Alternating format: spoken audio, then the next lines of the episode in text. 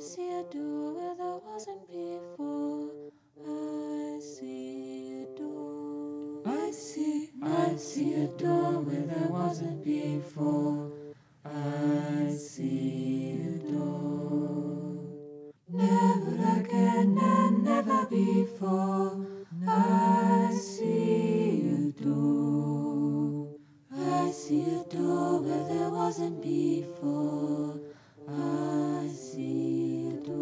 Digital Salon is a curation of listening experiences produced by the alumni and affiliated members of the UCLA Urban Humanities Initiative. In our pilot season, our contributors meditate on the theme of the portal. Through readings, sound walks, audio collages, interviews, and more, we seek out the openings, fissures, and apertures within the pandemic. We're your hosts. I'm Gus Wendell. And I am Jacqueline Barrios.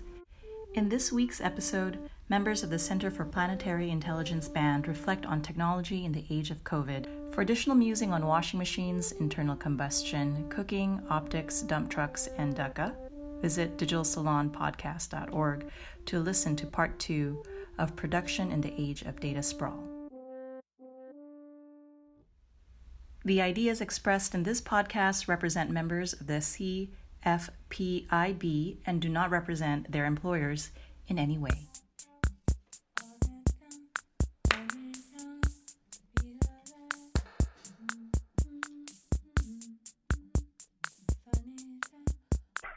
One thing I I, I keep uh, one thing I keep saying over and over is that uh, although I am constantly online and constantly doing things in the in the digital realm, at the same time, uh, I always say this, and I don't even know if I mean it, but I I often say that if I could go in a time machine and go back and prevent the internet from being invented, I would do it. Bart, we need you to find the time machine. Um, so we keep threatening this like band Zoom uh, meeting, you know, uh, or Mhm. maybe not, maybe it's not a threat, but you know, an unfulfilled uh, promise. Mhm. Mhm. What is Uh, the ban but a bunch of unfulfilled promises? Totally. Oh my god. All right. But I wonder, um, I wonder, like, uh, this is just really briefly, how is your um, experience of technology during this period? Oh, like during the kind of quarantine. Um, I've had uh, computer problems that have like been stopping me from recording, and they can't. And I don't know of any computer where you can take your computer in, or you have to go. Like I think maybe my memory died or something, and I had to get more memory, and then I tried that, and then it wouldn't start, and then it wouldn't let me record. Like it would only let me record and like little kept shutting down, so I tried to do this track, and I had to keep restarting it, then from a different point, and then like overdubbing, and so I, I was basically having computer problems that led to this complete frustration. It was like, fuck it, and I stopped.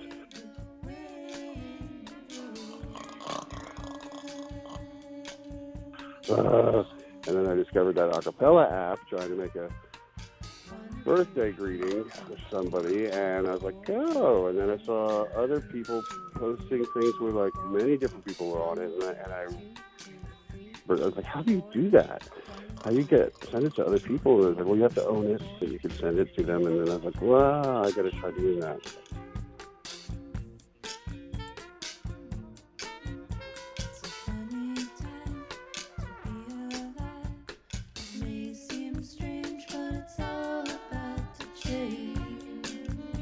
Um, I don't know if it's changed. I mean, I mean, I guess like the the, you know, when you really kind of want to see someone and you want to do like a FaceTime thing or something. I, I never really did that before. The reason to, but then it it kind of became fun. Like you know, call someone up and say like, hey, like you know, let's get drunk and talk to each other face to face. You know what I mean?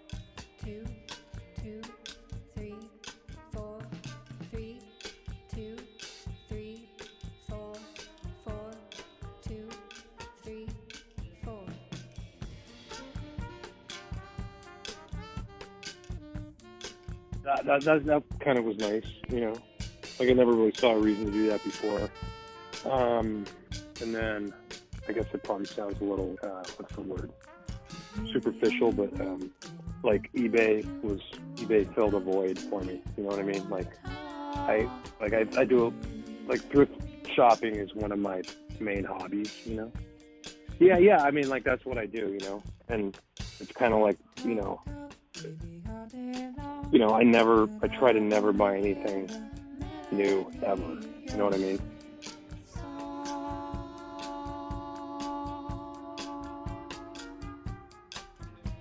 Yeah, and, and, and I mean, not even like I, yeah, I, and I'm, you know, kind of a hoarder.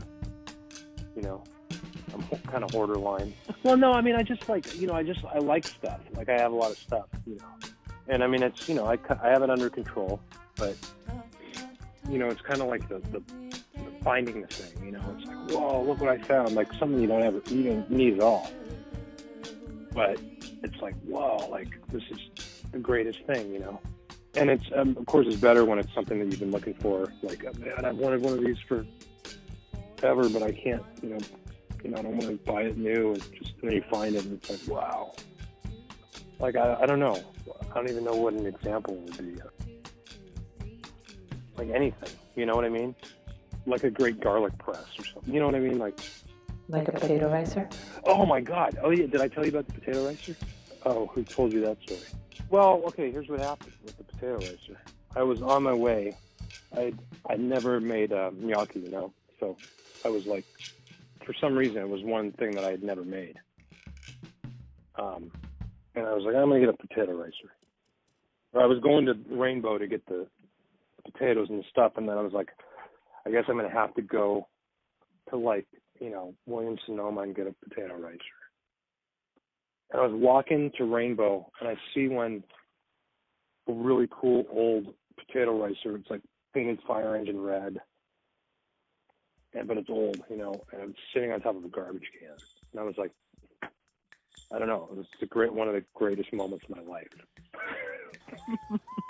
like I was on my way to, to buy the potatoes to be riced, and I found I found this thing sitting on top of a garbage can, and I was like, I got it, I got it right now. I, I'll get to send you a picture of it. Yeah, I mean it was great. It was like one of those one of those moments that you can't, you know, you know, like once in a lifetime. Um, well, that's a good transition into Yeah. our topic, which is Yes. technology. Okay. I know we already had this conversation, but it's going to be even better the second time. Well, we had moved from um, California to New Mexico now, I guess, about 18 months ago. And we don't have a lot of friends here. And actually, during quarantine, because everybody started using Zoom so much, we have probably more contact with our friends and Ryan's family that lives in Australia than we had before the pandemic. So that's sort of been a nice side effect for us because people can't see each other in real life. They're at home on their computers anyway. They're reaching out more to us, I think. And you know, we've um my friend April made a like a trivia. We played Jeopardy. Um so she figured out how to do that because she works as a children's librarian and made Jeopardy for these teens that she's working with and then she decided to make one for um a bunch of our her friends and we played that. I don't think that would have happened before the pandemic. So and we had buzzers and um yeah, she made topics. Um I learned a lot actually. There was there was one about you know, the different different categories and um we have a movie club. We meet once a week with some people and talk about a movie that we rotate who gets to pick and so that's been cool. I think I was pretty um against FaceTime and didn't really enjoy video um chats before the pandemic, but I've gotten used to them. And it's nice to at least see people that way if you can't see them in real life. give them hugs. I noticed you didn't say that you are enjoying them. You just said you got used to them. I mean, it's not the same. And I think uh, I was thinking about uh, your Earth Day project, and um, actually, one of the the highlights of quarantine for me was recording vocals on two Earth Girl songs and just hearing everybody else's parts and imagining playing with the band. And it felt so good to sing. And I think I for me music is really the part I enjoy the most is the collaborative um, part of it. I enjoy playing with other musicians and also performing and the energy you get from the audience. And I haven't it's, it's hard for me to uh, find a way of doing it all on my own that feels that good. So that was that was a really nice thing. It's not the same, but it's closer. I think trying to find ways to collaborate in the midst of all of this is challenging, but um, it definitely feels good. Yeah, it does feel good.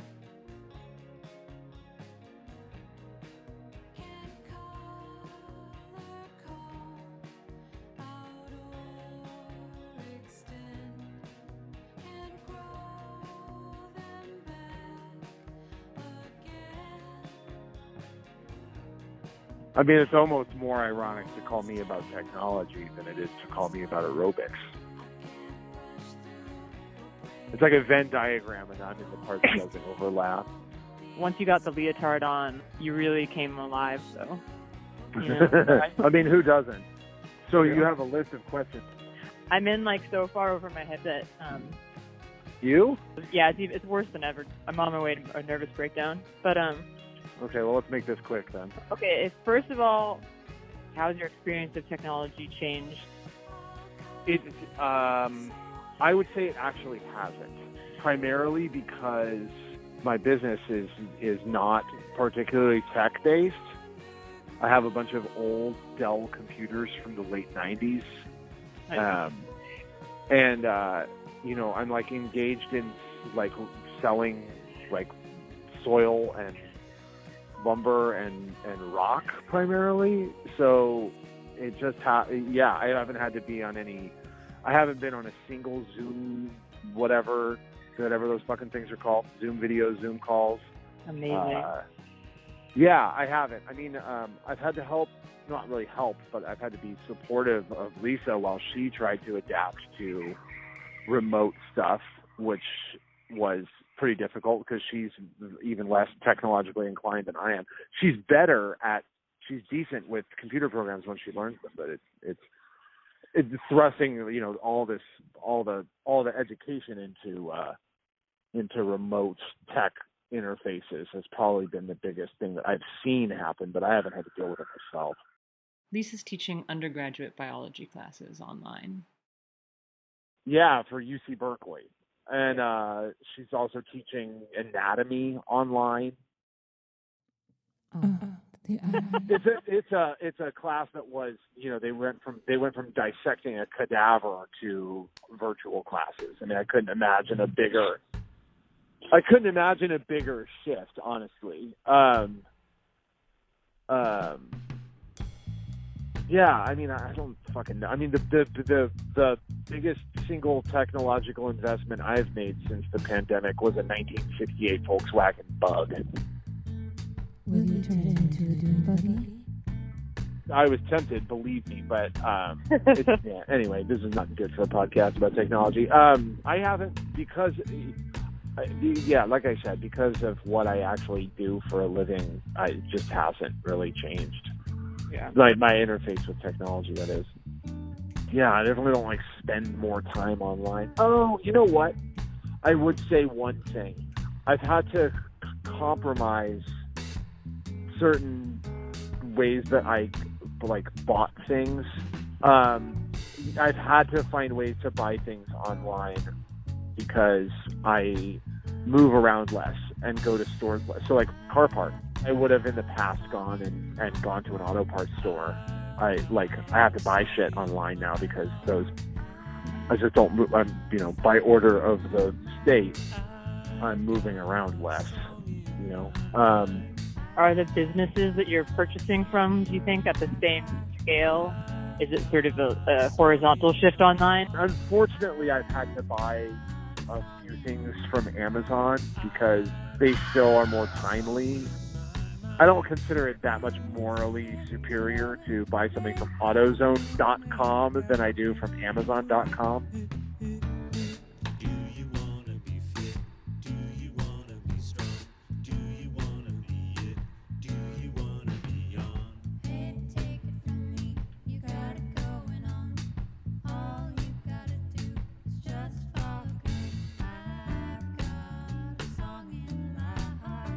They're, it, it's going to take them a week to get me something, whereas like Amazon, it'll be two days, and those that's five days that a car isn't sitting on the side of the road.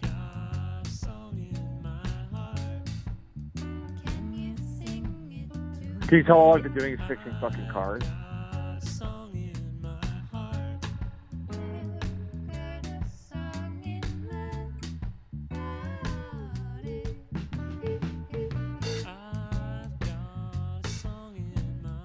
We bought a 1969 International dump truck. Holy shit. It's fucking awesome. The furthest we ever go is Newton Beach. You know, it's like, you know, it, it's a it's a gas guzzler that moves like 15 miles a week. And because its capacity is so high, um, we're probably actually saving gas because we're doing less trips. Yeah, it's quadruple the capacity of our other dump truck.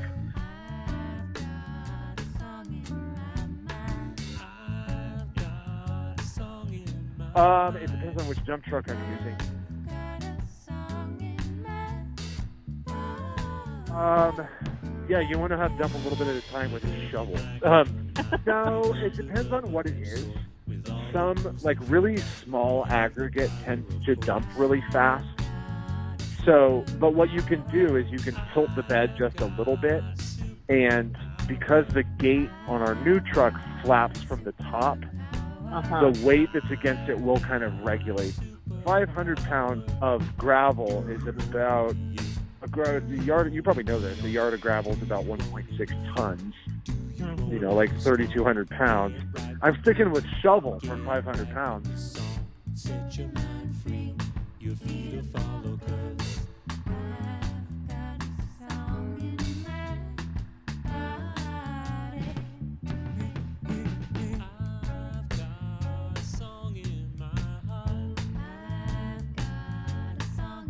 Po- podcast getting derailed here. So off the track already. Here, I'm going to do my impression of Jamin on your podcast.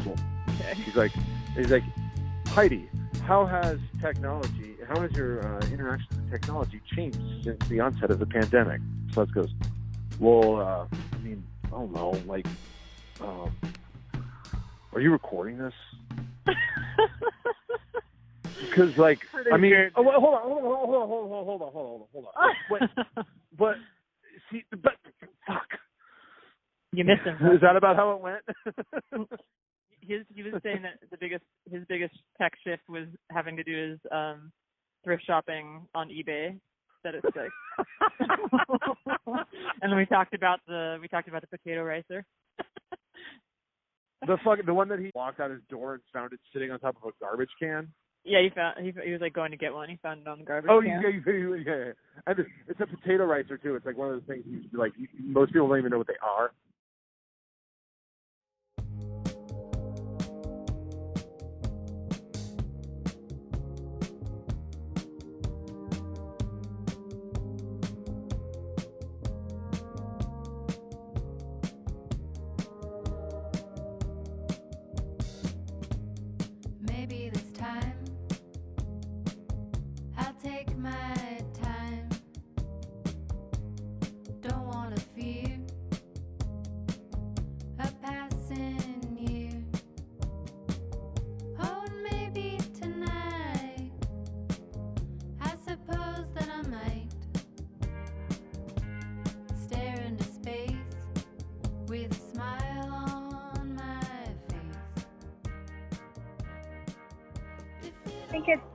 Just in the way that I in the way that I am involved and and can collaborate with different um, projects and like with the protests and all the like virtual town halls and city council meetings and stuff like that. It's really it's really kind of helped me feel like I'm able to be more involved. Like I said, I'm not always the most outgoing person or don't always like I'm definitely a homebody and so I feel like it's opened up opportunities for me to to yeah, I guess get more involved um, with like a virtual community, I guess. Um, which I never really did. I mean, I never really did video conferencing. I hardly ever did FaceTime. Um, it's been cool to see just like these giant Zoom meetings that happen, bringing together so many different people who can't physically be together. And I feel like even beyond this pandemic, I think hopefully people will still be able to collaborate near and far using more of a digital platform, like aside from social media. And I guess for me, who tends to want to stay home and, and not like be out in big groups of people, I think it helps make me feel like I can still be involved from home. I don't know if that's a good thing or a bad thing. Um, but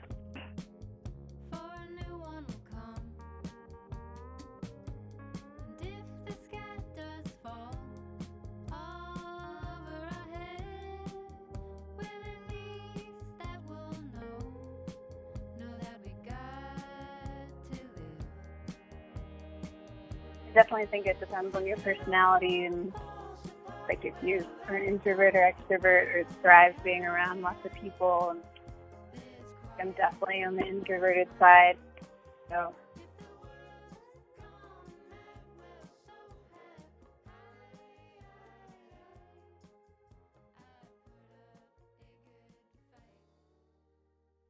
during quarantine, my relationship to technology has like increased and improved.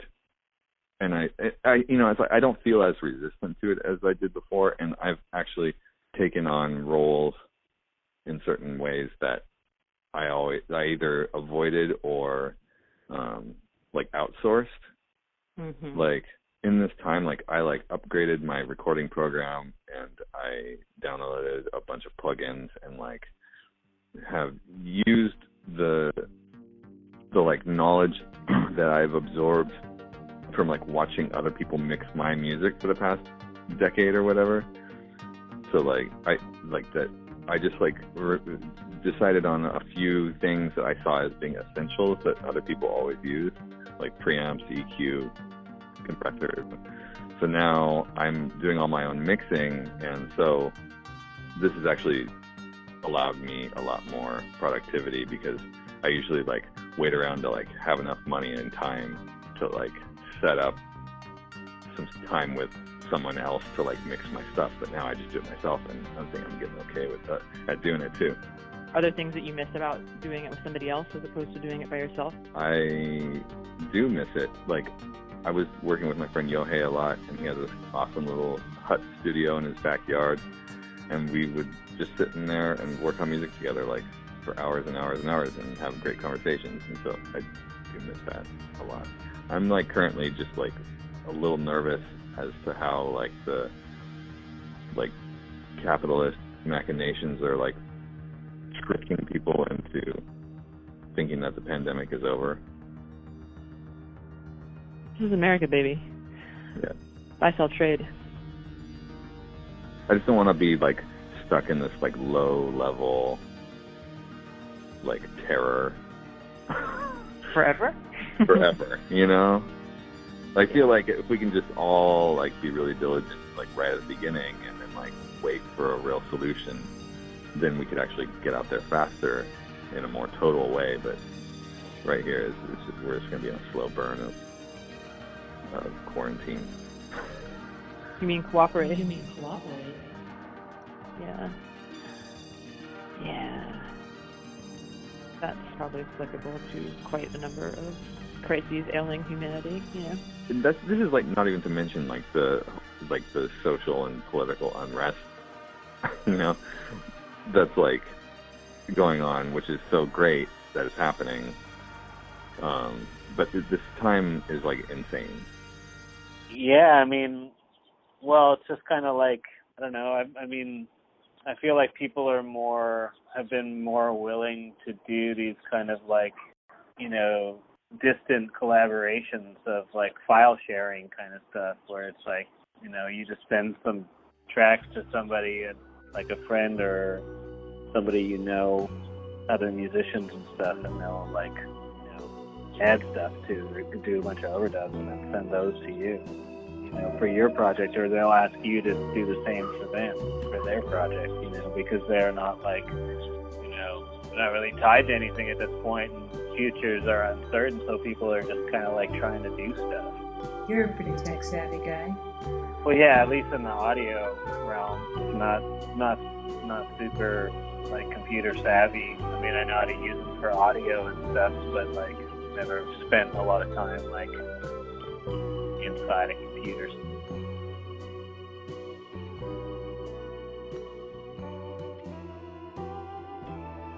I'm not much of a home recording guy. I never have been. I've made demos in GarageBand over the years because uh, it's a really convenient tool. But I never had much confidence in my ability to um, do recordings.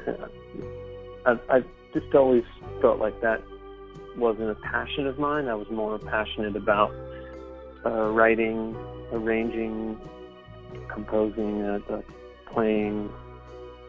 So uh, now that uh, we haven't been able to gather in groups and do recording sessions and all this, there's been a real need to kind of step it up and start tracking my own stuff at home and trying to get a better sound and trying to care a little more about how that how that comes out.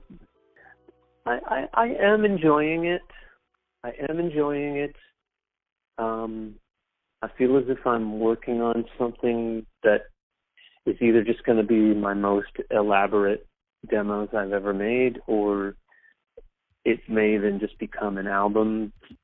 I still don't think I'm gonna. I don't think I would. Uh, I would send the tracks to someone else and have them mix them. I think, but uh, uh, so you know, I, I I suppose that's been good just to delve into the whole thing of working alone at home, tracking instruments and putting songs together.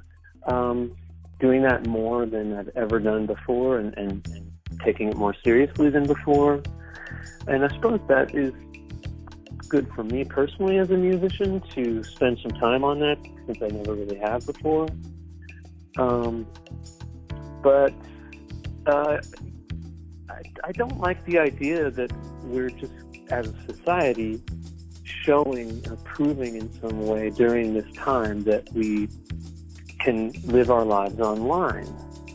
I don't think that I, I don't think that uh, school should ever be online. It should be in classrooms. And I, I think that musicians, uh, as, as much as we can benefit from the uh, the tools that have been given us to work alone at times, I think there's nothing that could ever replace uh, live music or group effort. Uh, so as much as I've kind of enjoyed this moment, I think it's very worrisome that there are folks out there who feel as if this time is proving that there is less need for, uh, for real life activity and that we can do so much of our life online. I don't think we can. I think the internet has, is just loaded with problems. Uh, so, and on, on a societal level. So uh, yeah, I, I don't know. I, I I, don't I, I don't know what this looks like when it's all over. I mean, what about the venues? And is the venues like all the independent venues going to be gone, and we're just going to be dealing with like Live Nation and Clear Channel, or what? Like what? What does this all look like when we're finished? With when this whole thing is actually over? Which, by the way, no one really knows when that is. Uh, I don't know. I, I definitely think there's some worrisome aspects about us um, so willingly and so happily changing our li- changing our lives to just being people that live on Zoom. I, I don't know. I, I don't like some of the stuff I've been reading. I don't know. I'm not following any of it really closely, but I don't know. Like Cuomo talking about, uh, you know, developers. You know, we we are all ears. We want to hear all about how uh, we can just we can just stop having classrooms. I know that's an exaggeration, but Carly says it's kind of not an exaggeration.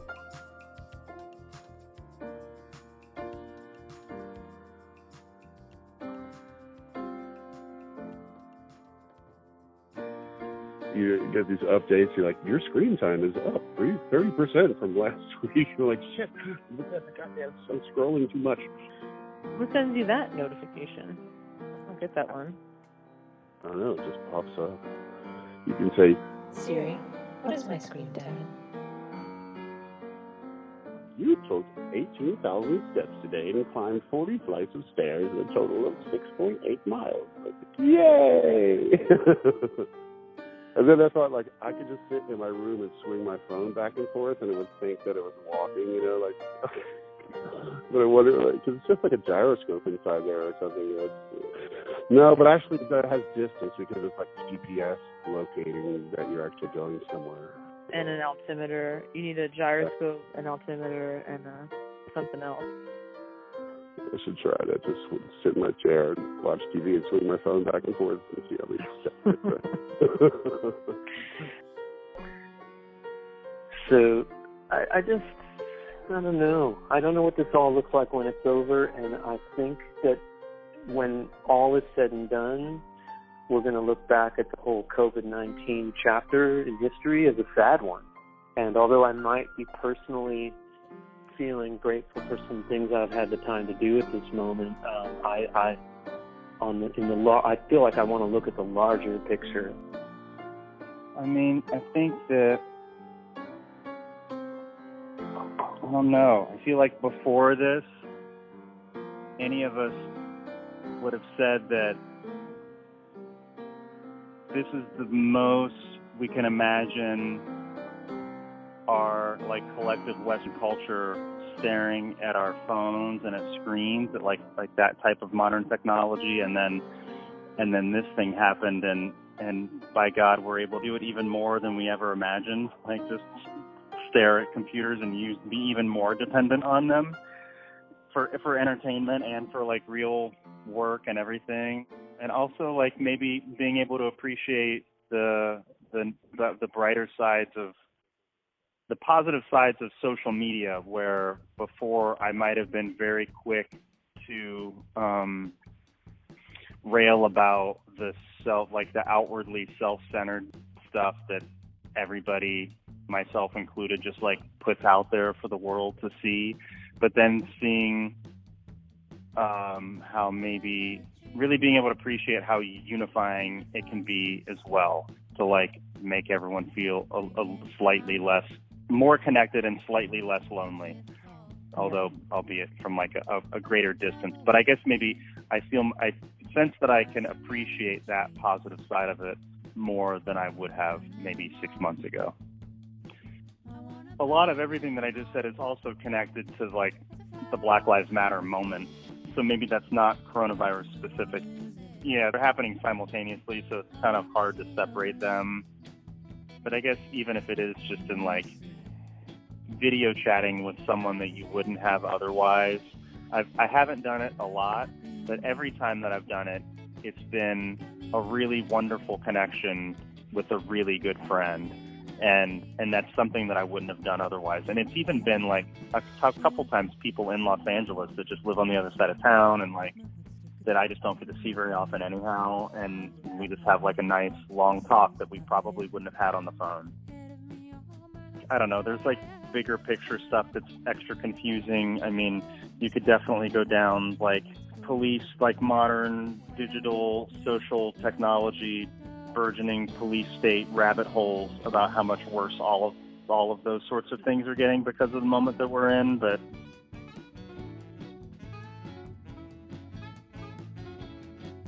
Tune in next week for six hours of techno fascist philosophy. You too, you too could be a cog in a wheel or a bit in a chip that flips and flips.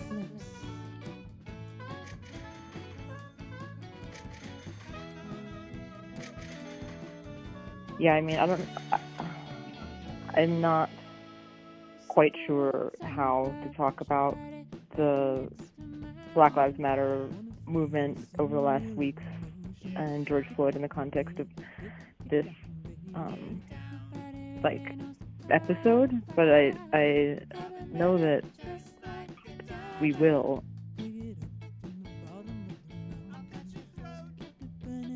it is interesting, like trying to isolate that moment before this most recent cultural explosion, and it's and it's hard to like for me like separate the two in memory. Like we're already living in a really crazy time, and then this other cultural explosion happens, and it's, it's, it's just interesting. Like right now, trying to isolate them.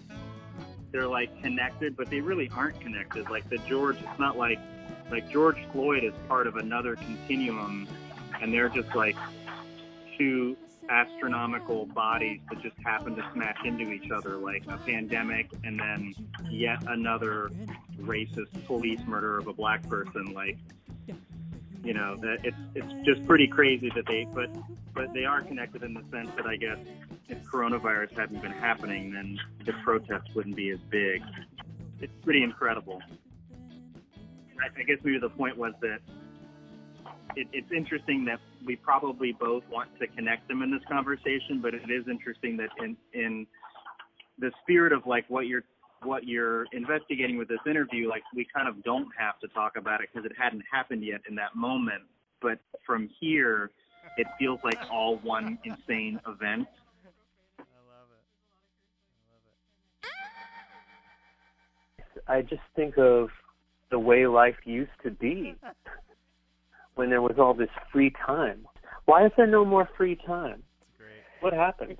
It's like, you know, before the pandemic, I just literally was so frustrated with life because there was no free time. Uh, you you got to work as much as you can, as often as you can, and you have to think every single day, how am I making money? Every single day. And then the free time that you have, then you allot it for creative projects and social activities that you want to be doing because you believe in them, because they make you feel good. And then between those two things, you just have no boredom. You have no time left over to stop and kind of just think about your life or anything. And it's like uh, the pandemic, I guess, for some people has given them a chance to do that. People who've been laid off or have a lot of supposed free time now. And I feel like because they spend so much of their life online, and, and I mean, I'm, I'm also speaking from personal experience here, that you just still feel as if there's no free time. I don't know about you, but like I I miss certain things, but also there was plenty of, of aspects of like being a creative musician that like made me miserable Hmm. that I that I don't necessarily want to go back to. Like what?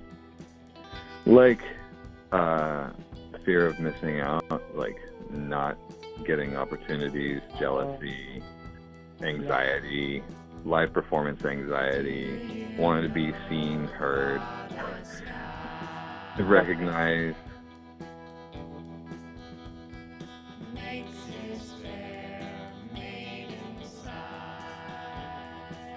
Or like a digital existence and sort of like work, work like associating worth with activity. Yeah, like the shedding of ambition was like a huge relief for a while.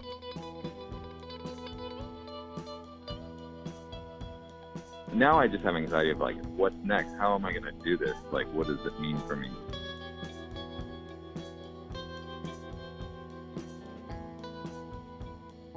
I I also am like, why? Do, I don't matter right now, and I won't for a while.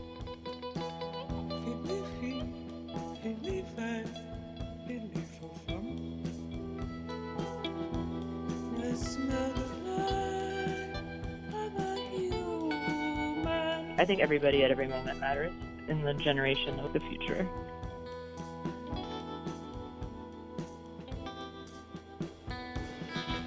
All of that said, I totally have no idea what my life would have been like the last 20 or so years had it not been for the internet. So, like, for example, as a musician, I might have stopped playing in any remotely professional sort of way because uh, I might have just burned out on the sort of system as it was before email and websites and social media and all those things and streaming and digital recording and all those things. It's like I, I maybe the digital world like gave me an extra 20 years of my career. How, like how am I to know? Yeah, but that's the thing is how are you to know? Because like it, I feel like it's like when you're in an in an abusive relationship, but things are good. They're like, well, but I wouldn't have all, you know. But you're like, but you would have something else. and who knows what that is? It could be literally anything other than like what you have now. Um, right. We think we should be grateful for it, and I guess we should. But you know, I sort of miss the way I used to experience boredom. The last time I felt like that was probably something like 1999. oh man, that sucks. yeah, I mean, one thing that I think about sometimes, and I'm trying to be like optimistic about our present moment, is just that um, because of the global nature of the pandemic, and because of where we're at technologically right now, although I am with you on having a, a very large number of reservations about buying in wholesale to uh, embracing this way of being, you know, but it certainly enables a, a scale of communication that maybe wasn't achievable, you know, 10 years ago or 50 years ago, Mhm. certainly. Mhm. Um, we're learning how to be responsive and coordinated at a much bigger scale. Right. That, and that, you know, one of the things that is really amazing about human beings is that, we're capable of like building a cognitive framework to support um, behavioral changes. You know, we we create um, fictions, and you know they take all sorts of different forms. But you know, to and this is like definitely like drawing on the work of um, Noah Yuval Harari. You know that that the ability to create shared narrative is really a, a big part of what sets um, human cognition apart, and so we're capable of these like really non-evolutionary scale shifts in behavior that are not driven by biology but driven by um, our shared understanding of the world. You know, COVID was like one thing to like grease our wheels and get people to un- to like make changes really quickly, and then the events surrounding the killing of George Floyd. And what's been happening in the last weeks is like a next level. And that's not just like those technologies being there or the circumstance but also like in like like decades of practiced leadership you know and like methodologies for like you know for calling people to action. That's been you know proven a- again in like those last weeks that people can respond to a call for action so if we can, work with these methods you know we might actually be able to change the course of history in a in a significant way. So many things I dislike about what is happening in the world as far as the way people communicate and the way that people I, I just think that social media is pretty toxic really in a lot of ways. I think it's a it, I think it may be having more of an adverse effect on people than a positive one. Of, of course there's bits of both or or effects that are neither negative nor positive. But I, I do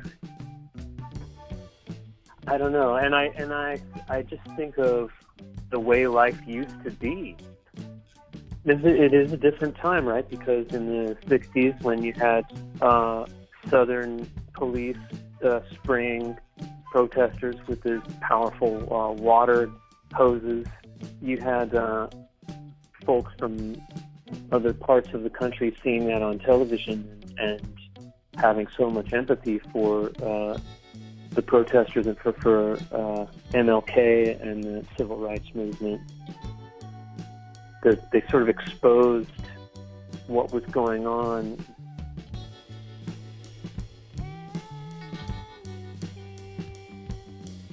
With uh, uh, Jim Crow laws and, and and and segregation and all those things that were going on in the South, that sort of exposed the rest of the country to that via television and television news.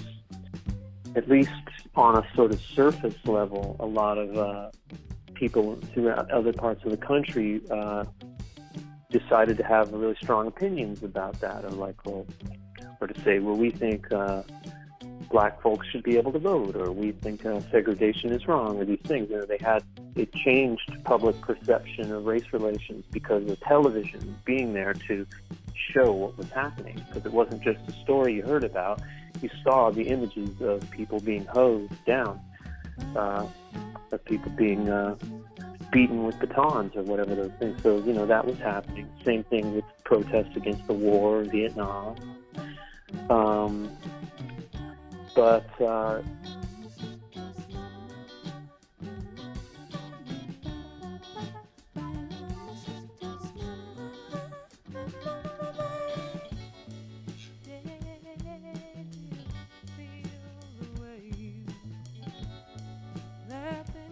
but uh, the thing about that kind of kind of driving while black thing the, the, the thing that Black Lives Matter is kind of more about is that individual people being brutalized or, or, or, or unarmed people being killed by police.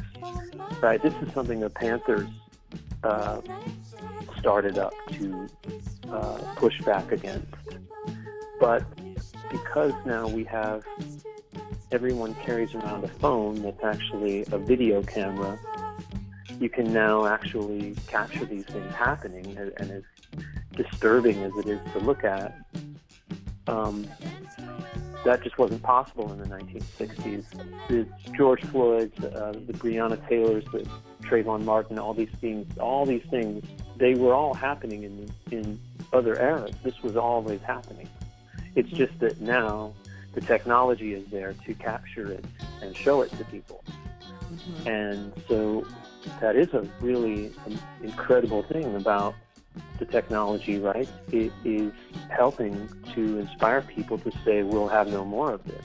It's not just rhetoric anymore. It's not just, well, you know, this happens all the time and people don't see it. They have to fucking see it happen. It's not enough for them to believe that it happened, right? Like when the Panthers were, uh, you know, at, at the Capitol building in 1966, uh, addressing the the very same issues. They were looked at as like kind of crazy. Or the Watts riots that were the result of the very same issues. Right? And people say, well, that's just crazy as people have burnt down all those buildings and whatever. It's just not, it, it's, uh, and plenty of people were more thoughtful about it and said, well, this is obviously something's wrong here right? So, but it's just like now we have this way of people actually being able to sh- often like show the stories and share the story, and also because things pe- pe- people are sharing stories, right? Like in the 60s, maybe it might have been hard for one person's story to really get out there into the mainstream.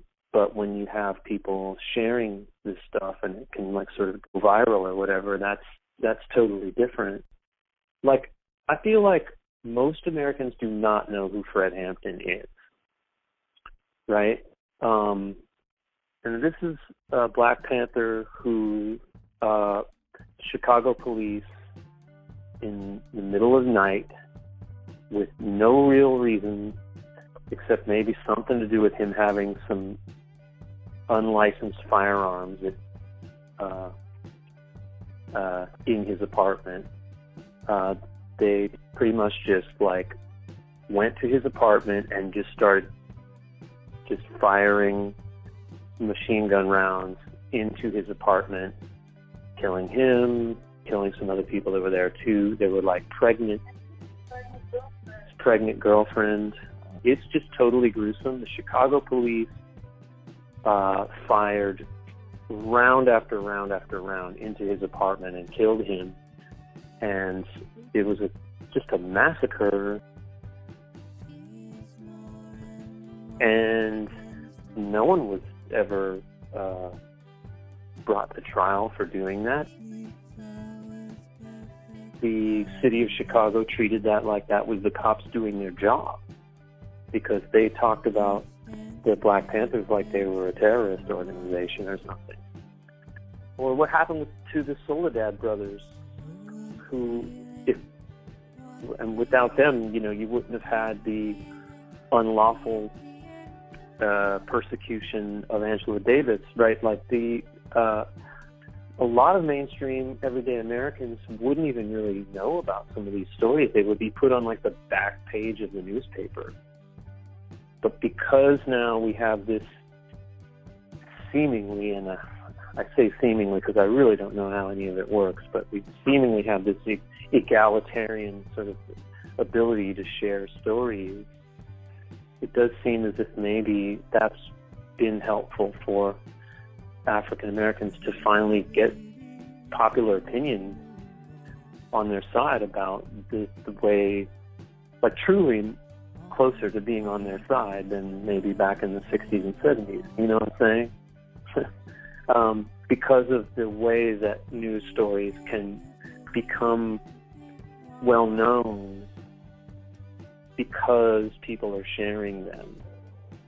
So after I, you know, saying all this stuff about how I think it's making us stupid and it's it's bringing out the worst in us, uh, there is this, and and and and I just don't know enough about media. I, I feel like it's also another generation of, of journalists.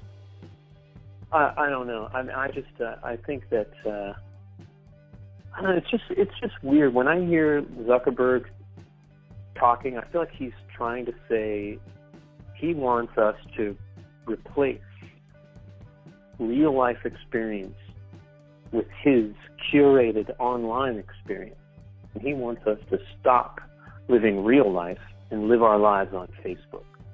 But then you have like him in his the that really like candy coated biopic about him.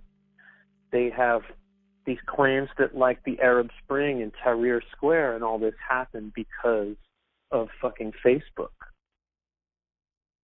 Facebook and Twitter like have and Instagram have given political organizers another channel to get word word out about things. Can you mobilize people faster now? We're all going to this one place to protest in two hours. Be there. Like you could never do that in the '60s.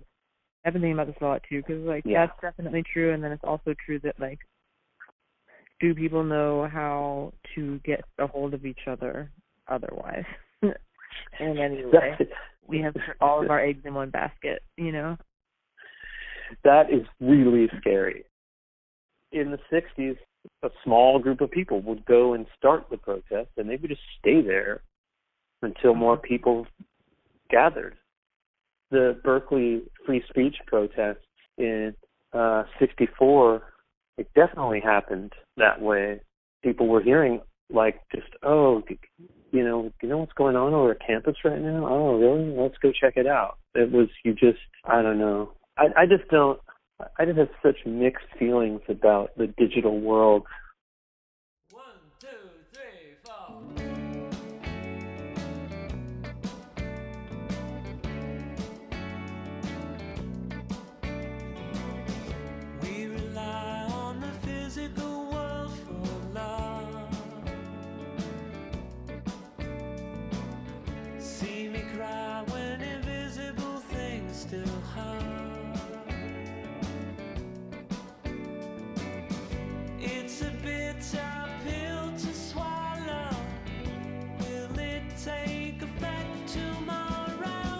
I just I'm really I really like playing records. I want to read more books. I'm totally addicted to watching television on my laptop. I, I'm feeling like a little bit more anti-digital than I was before somehow. well, me too.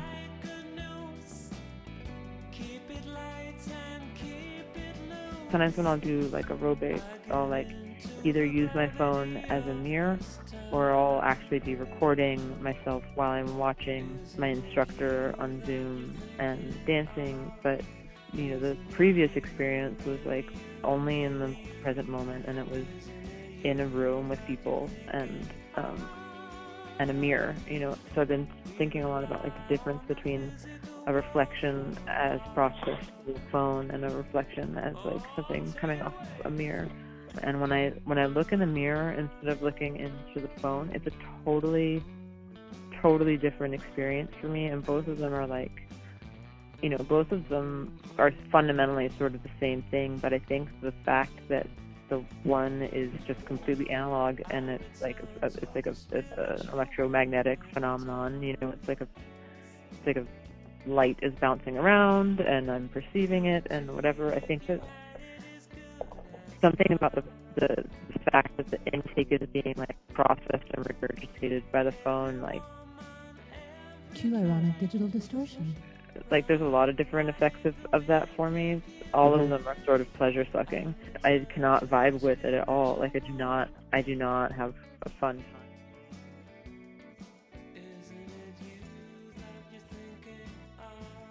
you know that record, that LP is like, you know, that's it's it. All it needs is itself. It's like it, all the trans. It's, it's still a translation. It's still an abstraction, but it's done so physically and through like the needle and the ridges and the speakers and whatever. Mm-hmm. It's quite a big difference. and the economy of yeah. it is different. You know, that record, whatever. Maybe you bought it secondhand. Maybe you bought it new. I don't know, but it's it once once the purchase is made, your the economic life of that object is over, and it's just a thing that you can take pleasure in and and possess or whatever and experience. All these subscription-based services, you're just uh, constantly like on their tit, you know, like in order to have access to some commodity. I wonder whatever happened to cyberpunk. Remember cyberpunk? Maybe it's time to watch Hackers. Try to figure it out. I mean, there is something that maybe that to do with just kind of messing with our cyber experiences and, and showing the absurdity of it. You know, a fun mixture of uh, truth and fiction and um, fantasy. Build your own imaginary world. Well, and uh, maybe worlds that, if they are a reflection of the so-called real world, uh, it's a it's a fun place to uh, toy with that, where there aren't necessarily loads and loads of real world consequences to acting out the stories and the songs or the or, playing with the ideas and theories that are there. It's it's a it's a space to uh, toy with ideas uh, in uh, You see what I mean?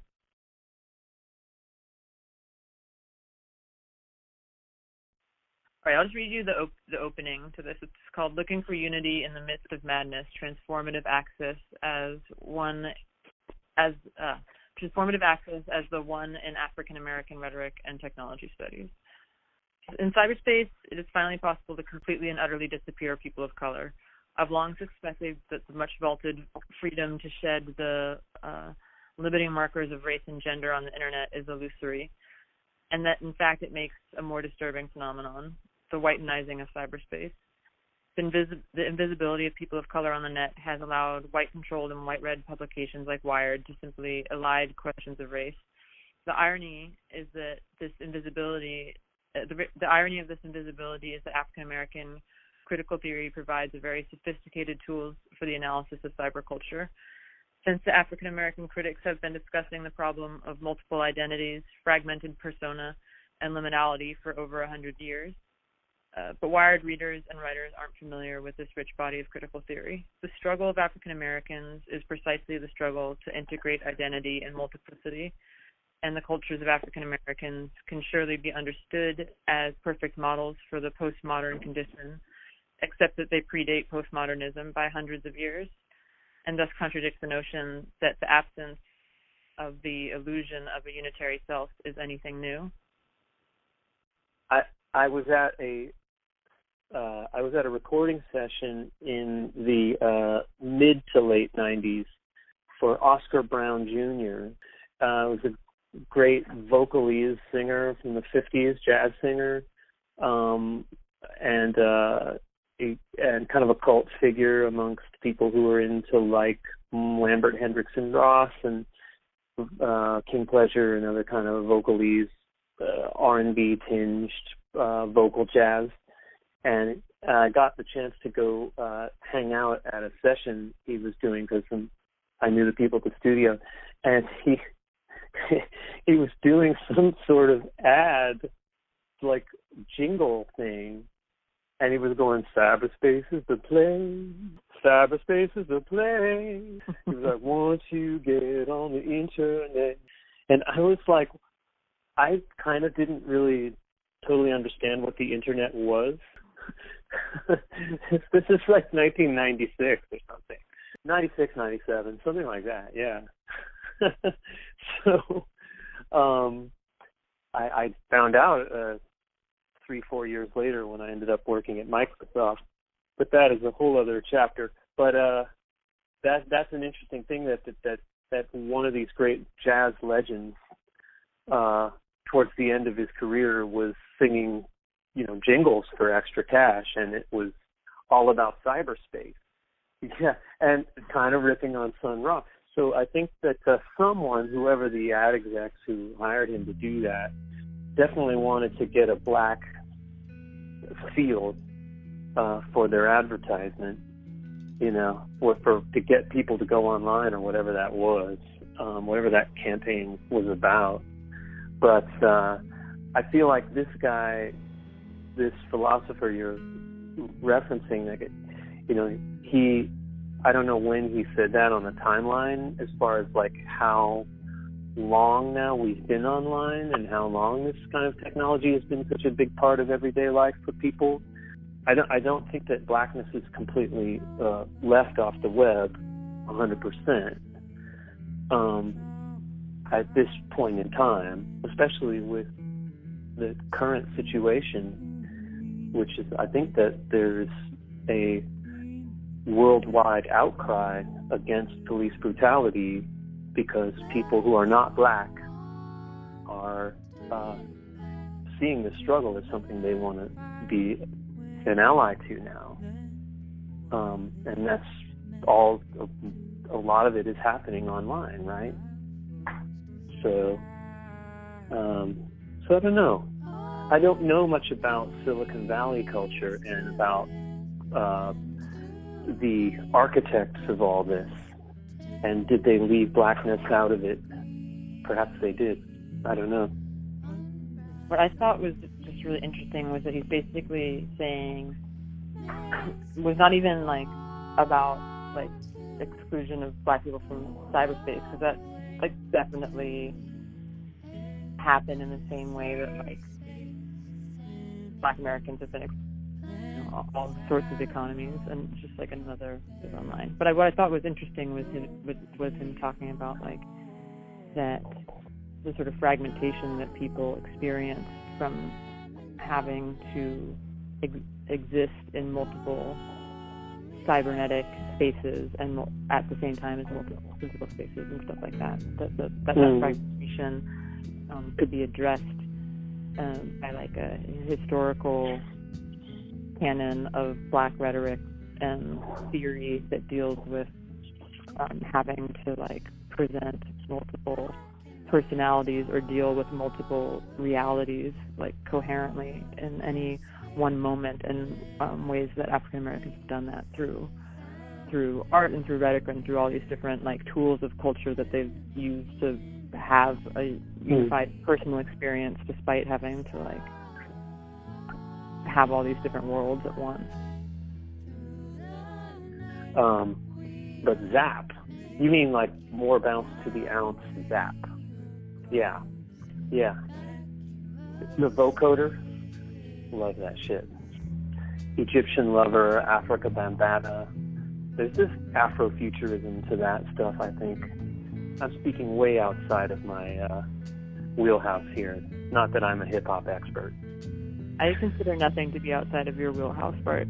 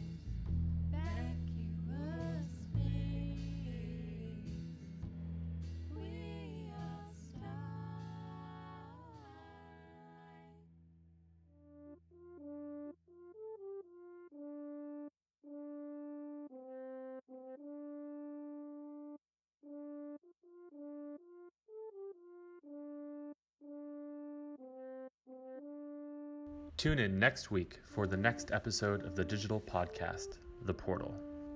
For more information, visit our website, digitalsalonpodcast.org.